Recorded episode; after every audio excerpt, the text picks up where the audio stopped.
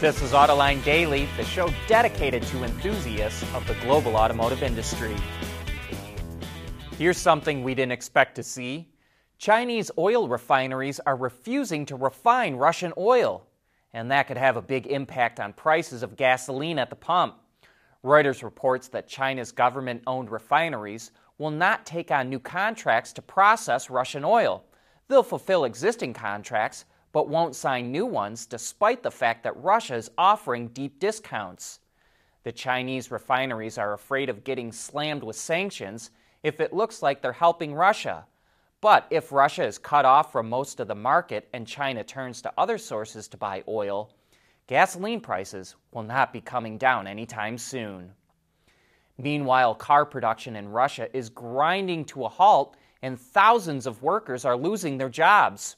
One city called Kaluga, which is about 120 miles away from Moscow, has been hit especially hard. It has assembly plants for Volkswagen, Volvo, and a joint venture between Stellantis and Mitsubishi. About 7,000 auto workers there are now out of work. Many of them seem to be naive about the global backlash over Russia's invasion of Ukraine. Reuters quotes one marketing executive at a VW dealership as saying, She hopes everything will soon get back to normal. And should Volkswagen change its name? As you know, Volkswagen means people's car, but now it sounds like it's going to be the car for people with high income. The company's finance chief says VW is going to start selling fewer vehicles and will concentrate on premium vehicles that bring in higher profits.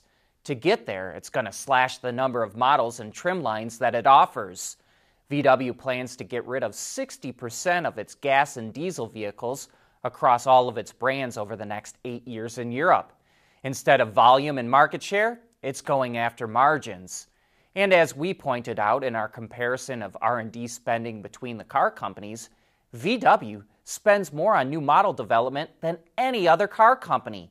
It spent over $17 billion last year, or about the same as Toyota and General Motors put together. Mobility is becoming electric, connected, and autonomous, just like the manufacturing world. But will always be one thing a reliable partner for our customers.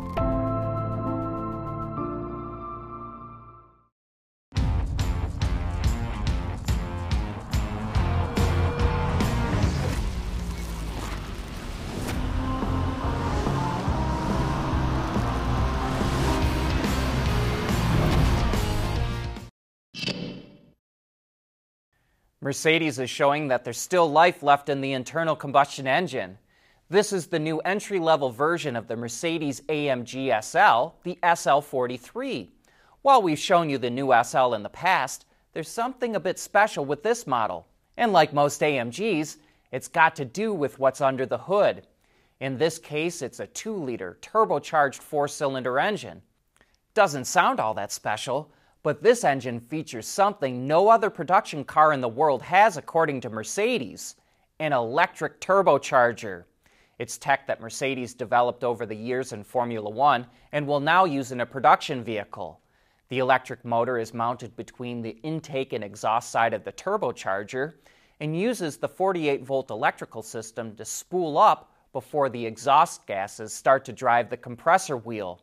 This gets rid of turbo lag and allows for more torque at lower revs, as well as the ability to hold boost even when off the gas so there's an immediate response when you get back on it again. The setup produces over 380 horsepower, which is really impressive for a four cylinder production car.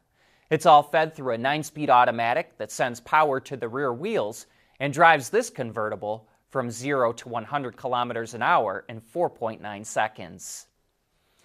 Big news in Germany today as Chinese battery maker CATL is getting set to open its first cell manufacturing plant outside of China.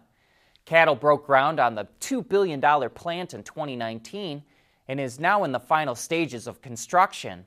While it can begin cell production, it still needs approval for another building to assemble the cells into modules. Once it's all up and running, the plant will produce 14 gigawatt hours annually. And in other battery maker news, LG Energy Solution is being investigated by NHTSA over battery defects that can lead to fire risks.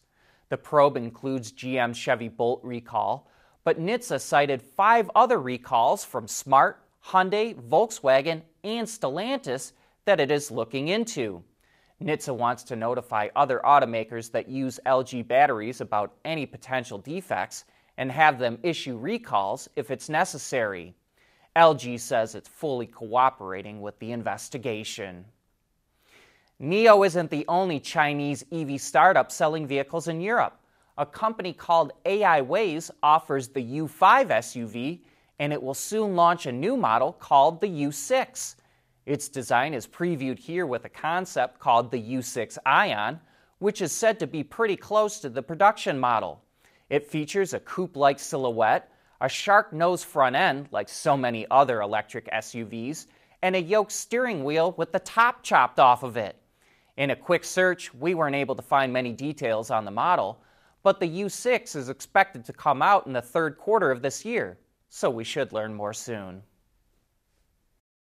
We want to know what drives your testing. OTA, connected car, diagnostics, remote testing. Intrepid Control Systems is here to help you work from anywhere. Intrepid Control Systems, driven by your data. EV startup Canoo is struggling. It's under SEC investigation, and more than 50 employees have left the company this year. But it just got a bit of a boost. Bloomberg reports that NASA is picking it to build a vehicle to transport astronauts to the launch pad for upcoming missions. The contract is worth nearly $150,000, and Canoo will make at least one vehicle. NASA requested that it be zero emissions, have a range of at least 50 miles, and seat up to eight people. The vehicle is scheduled to be delivered in June of 2023 and will be used for Artemis missions that start in 2024. Did you know that Stellantis owns a robotics company? Most people don't. It's called Comau, and it makes all kinds of industrial equipment. It just came out with a new robot called N220 that can lift up to 450 pounds, and with six axis articulation, it can move that load in any direction.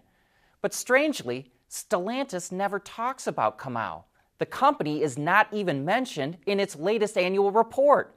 And that makes us wonder if Carlos Tavares, the CEO of Stellantis, is thinking about selling the operation. If he can find a buyer, that money could be invested to the car and truck side of the business as it transitions to electric. Have you ever heard of the Shyft Group? You've probably seen their trucks and didn't even know it. Shyft is a specialty manufacturer that makes trucks for specific applications. Everything from service and delivery trucks to the chassis for motorhomes. And now it's coming out with an electric van called Blue Arc with 150 miles of range. And we've got Daryl Adams, the CEO of the Shyft Group, coming on Autoline After Hours tomorrow to talk all about it. And then don't forget, we have Mark Reuss, the president of General Motors, coming on next week to talk all about GM's EV strategy.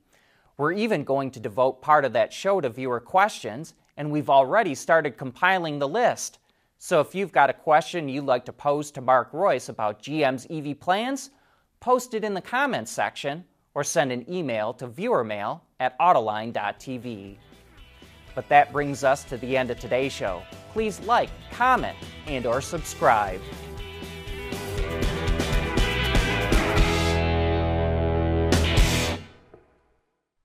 AutoLine Daily is brought to you by Bridgestone, solutions for your journey. Intrepid Control Systems, over the air engineering, boost your game. And by Schaeffler, we pioneer motion.